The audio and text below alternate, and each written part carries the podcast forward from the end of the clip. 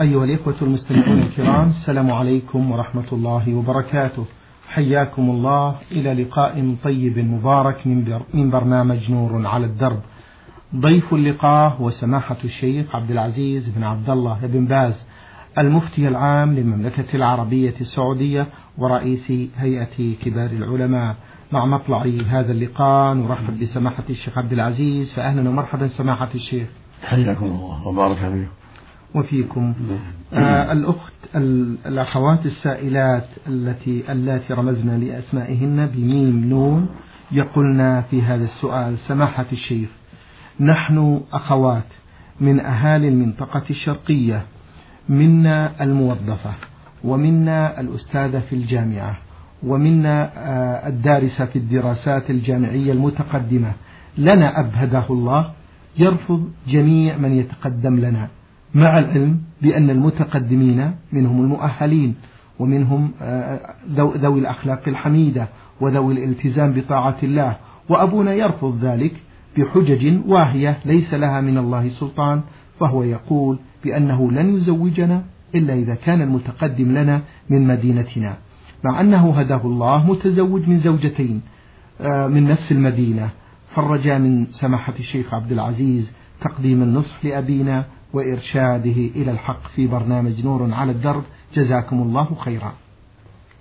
بسم الله الرحمن الرحيم. الحمد لله وصلى الله وسلم على رسول الله وعلى آله وأصحابه ومن اهتدى بهدى أما بعد فالواجب على جميع الأولياء أن يتقوا الله في مولياتهم وأن يزوجوهن إذا خطبهن الكفر سواء كان الولي أبا أو جدا أو ولدا أو أخا أو عما أو غير ذلك؟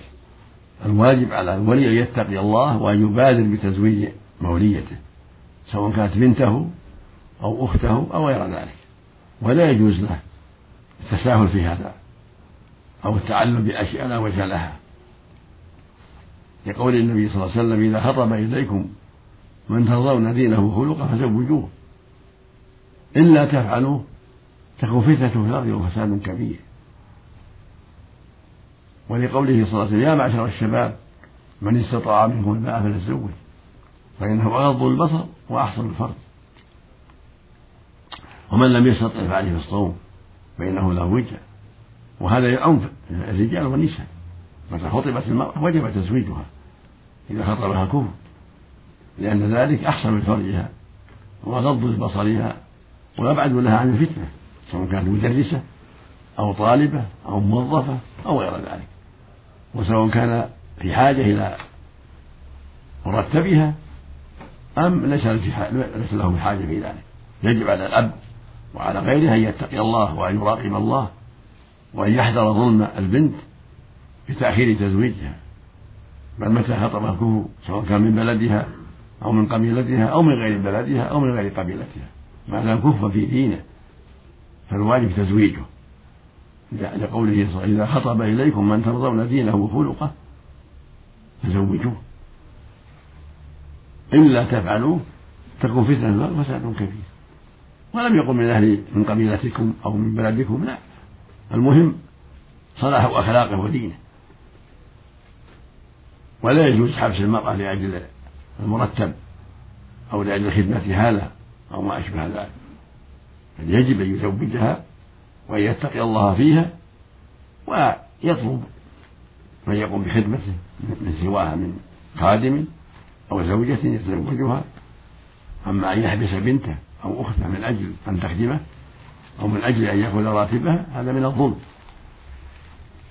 ويقول الرسول صلى الله عليه وسلم اتقوا الظلم فإن الظلم ظلمات يوم القيامة. نسأل الله للجميع الهداية. اللهم آمين. جزاكم الله خيرا سماحة الشيخ. السائل أخوكم أبو سعد الدين مقيم في هذا البلد الطيب يقول سماحة الشيخ المشكلة ملخصها ذهبت زوجتي لزيارة إحدى جاراتها من باب المودة والصلة والرحمة.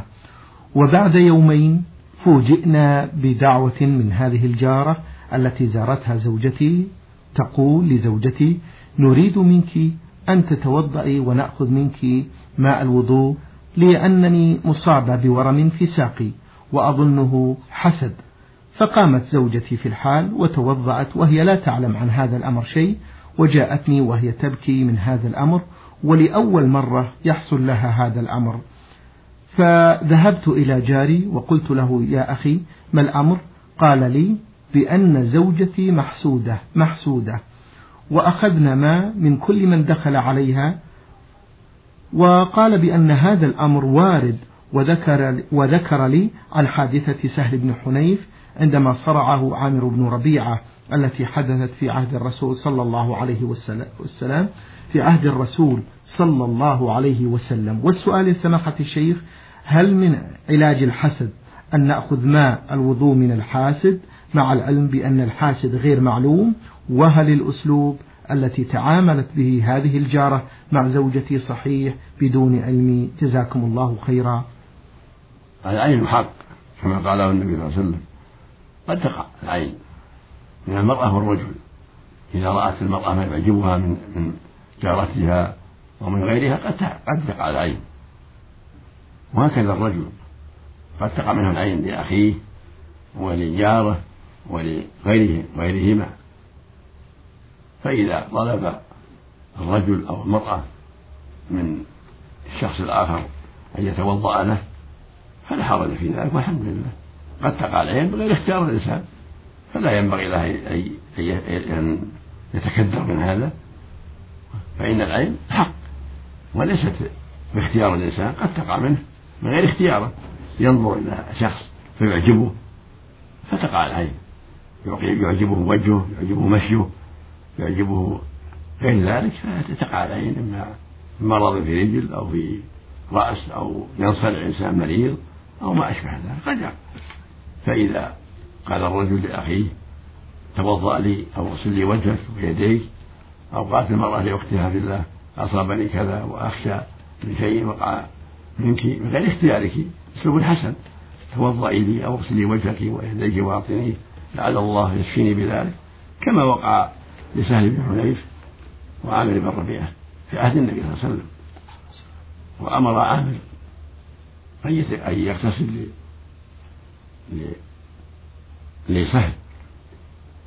يتوضأ لسهل فصب عليه الماء يتوضأ عليه فصب عليه وشفاه الله. فالمقصود أن العين حق. ولا حرج في أن يقول الإنسان لأخيه أو تقول مرة لأختها بالله.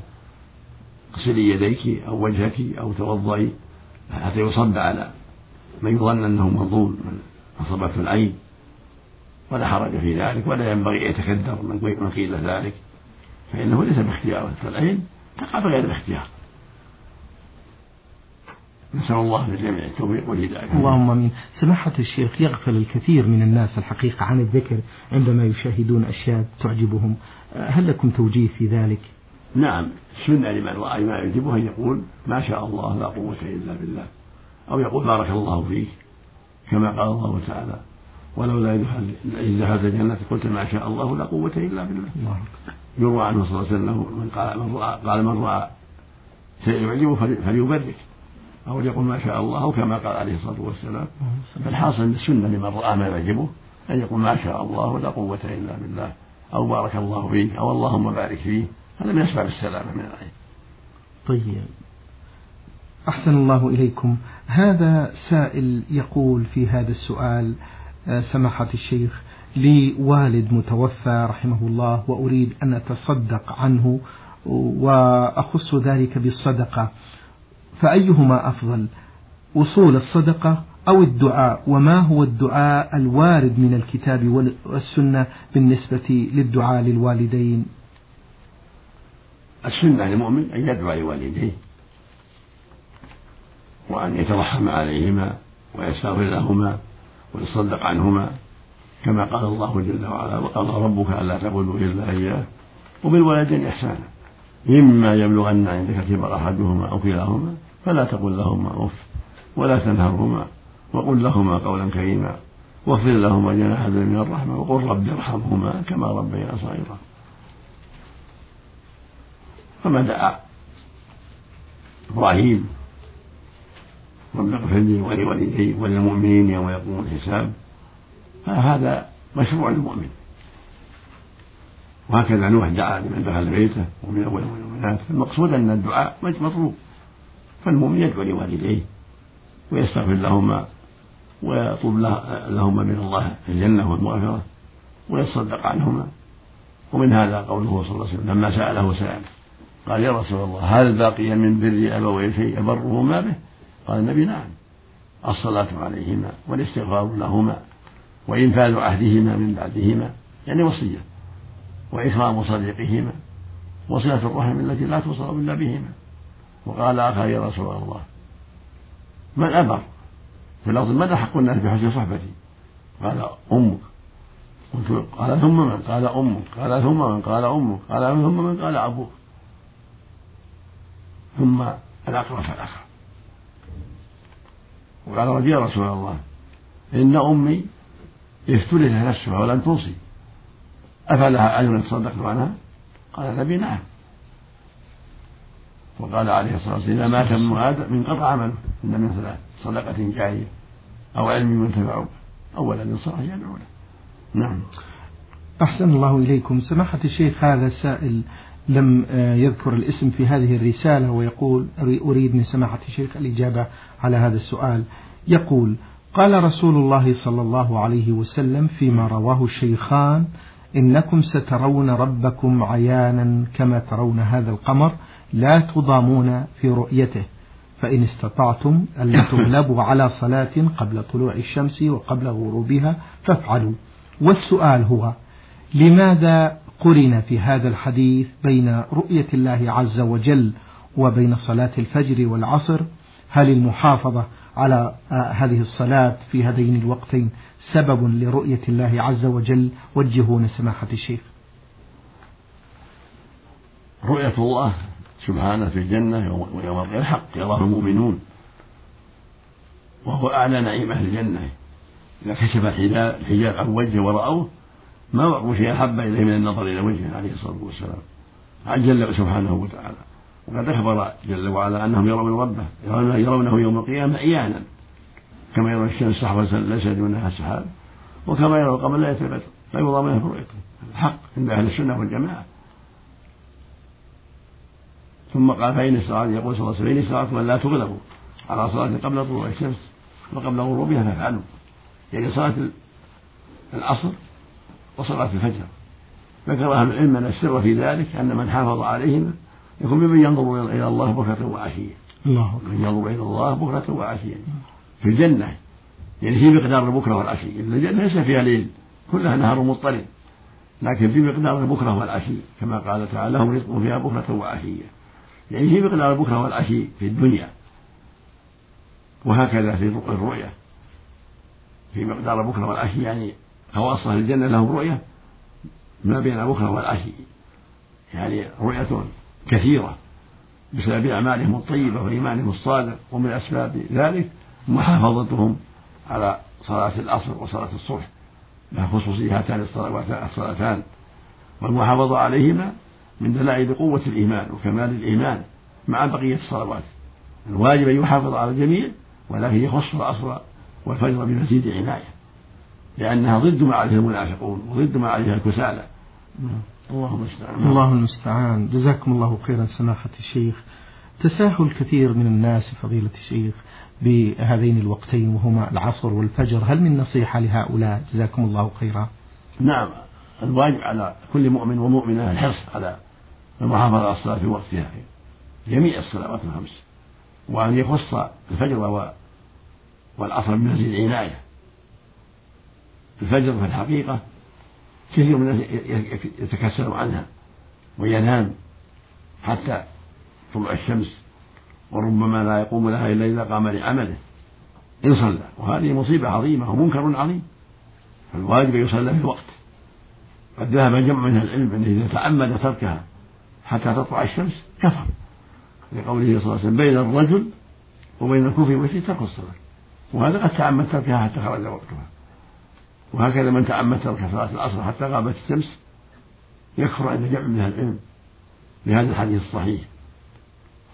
بين الرجل وبين الكفر والشرك الصلاة. قوله صلى الله عليه وسلم العهد الذي بيننا وبينهم الصلاة فمن تركها فقد كفر. فالواجب على المؤمن وعلى المؤمنة العناية بالصلوات الخمس والمحافظة عليها في أوقاتها وأن يخص الفجر بمزيد عناية حتى يقوم لها ويصليها مع المسلم في وقتها. وتصليها المرأة وتصليها المرأة في وقتها. وهكذا العصر بعض الناس إذا جاء من العمل سقط نائما وترك صلاة العصر. وهذا منكر عظيم والعياذ بالله وكفر أكبر عند بعض أهل العلم إذا تعمد ذلك. فالواجب الحذر. وهكذا بعض الناس يسهر على القيل والقال أو اللعب ثم إذا طاح نام عن صلاة الفجر. وهذا منكر عظيم الواجب عدم السهر وأن يتحرى بنومه ما يعينه على القيام لصلاة الفجر ويصليها في الجماعة. ولا يجوز له التشبه بالمنافقين أثقل الصلاة المنافقين صلاة العشاء وصلاة الفجر. وهكذا صلاة العصر. كل صلاة كل الصلوات ثقيلة عليهم إن المنافقين يخادعون الله وهو خادعهم وإذا قاموا إلى الصلاة قاموا كسالى فالواجب الحذر من مشابهتهم والواجب المحافظة عليها في وقتها كلها صلاة الخمس جميعا يجب أن يحافظ عليها في أوقاتها مع إخوانه في المساجد وأن يخص الفجر والعصر والعشاء بمزيد عناية حتى يحذر من صفات المنافقين. نسأل الله لجميع العافية والهداية. اللهم أمين. جزاكم الله عنا كل خير. سماحة الشيخ ذكر العلامة ابن القيم في عدد من كتبه. من بينها حادي الأرواح والصواعق المرسلة بأن النار تفنى. وقال رحمه الله بفناء النار وذكر عددا من الأدلة على ذلك. القول الصحيح سماحة الشيخ في ذلك. الذي يعلم أن ابن القيم وشيخ الإسلام إنما ينقلان أقوال الناس نقل ولا يختار يختار ذلك. إنما ينقلان أقوال من قال بفناء النار. والذي عليه أهل السنة والجماعة أنها باقية ودائمة. والقول بفنائها قول باطل قول ضعيف لا وجه له ولا يعول عليه. بل هي باقية دائمة كالجنة. الجنة باقية دائمة بإجماع أهل السنة والجماعة. وهكذا النار عند أهل السنة والجماعة إلا من شد ولا عبرة في الشاذين. النار دائمة باقية وأهلها مخلدون فيها من الكفرة لا تفنى ولا تبيد بل هم مقيمون فيها أبد الآباد.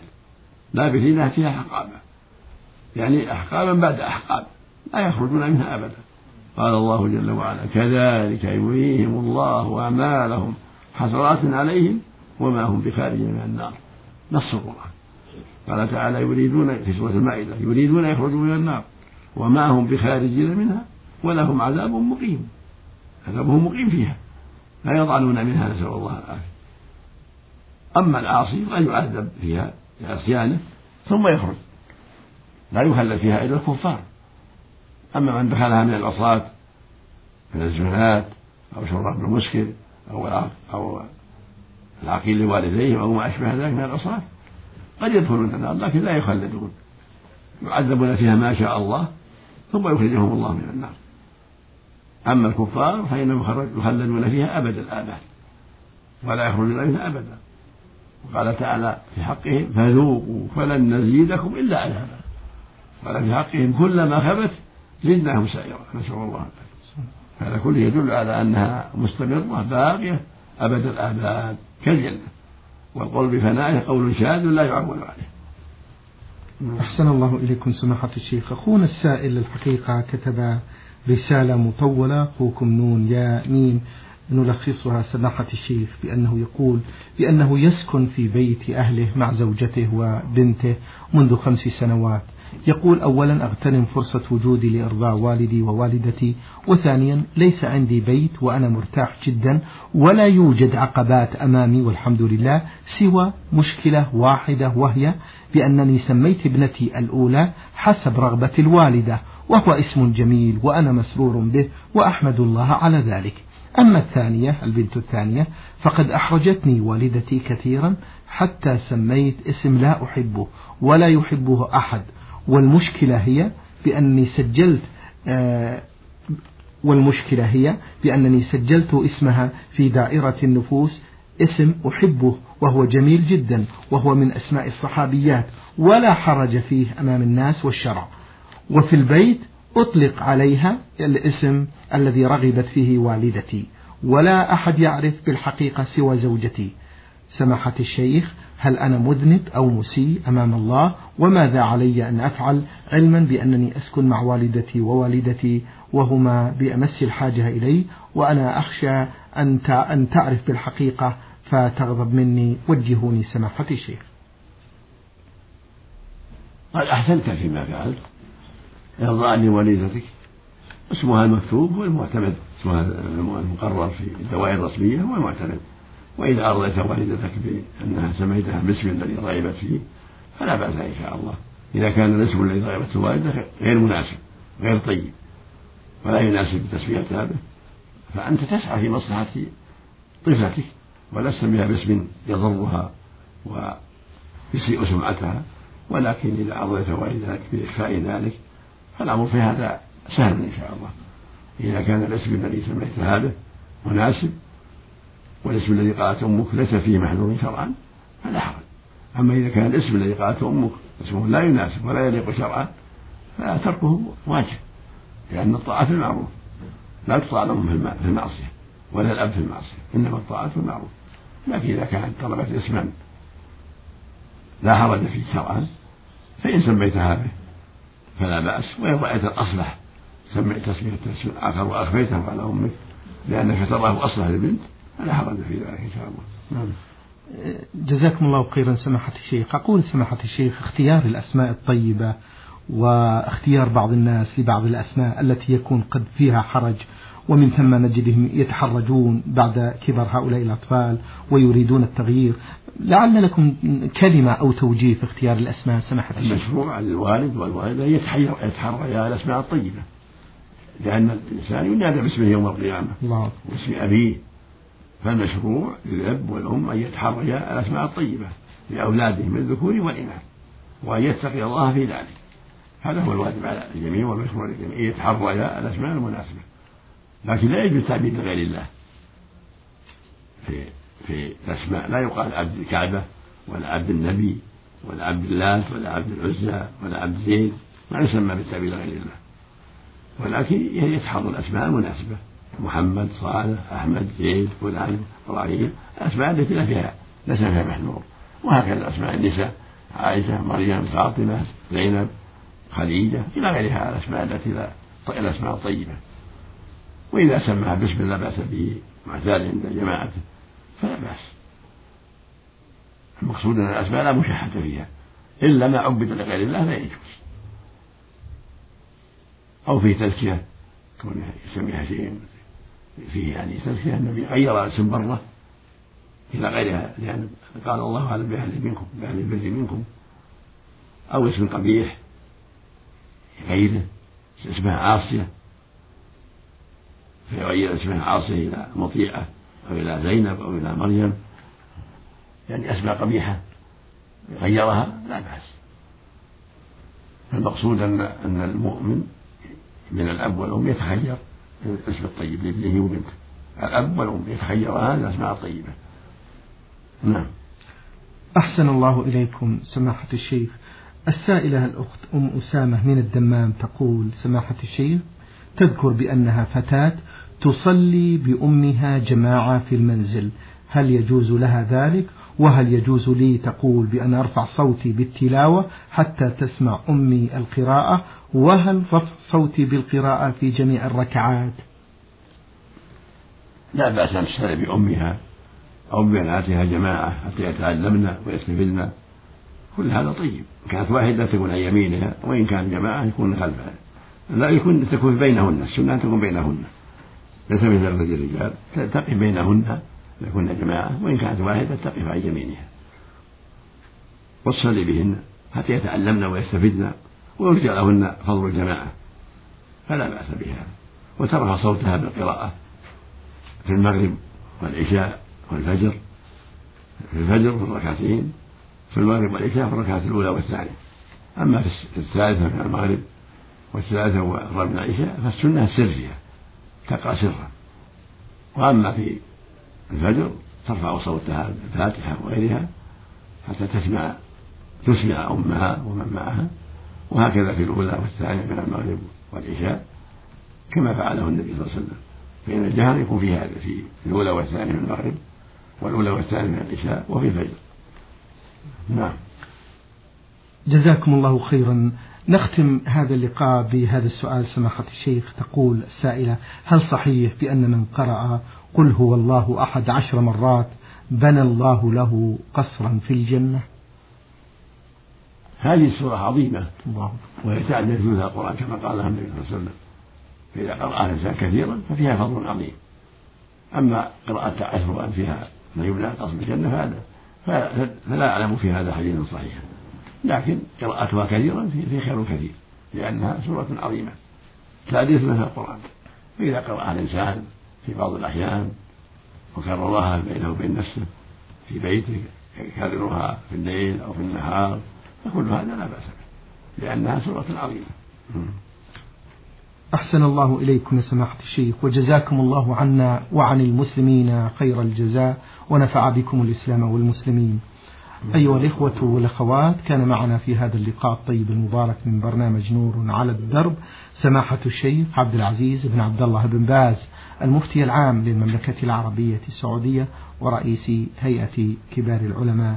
شكر الله لسماحة الشيخ على ما بين لنا في هذا اللقاء الطيب المبارك. شكرا لكم أنتم. في الختام تقبلوا تحيات زميلي مهندس الصوت في الإذاعة الخارجية فهد العثمان والسلام عليكم ورحمة الله وبركاته.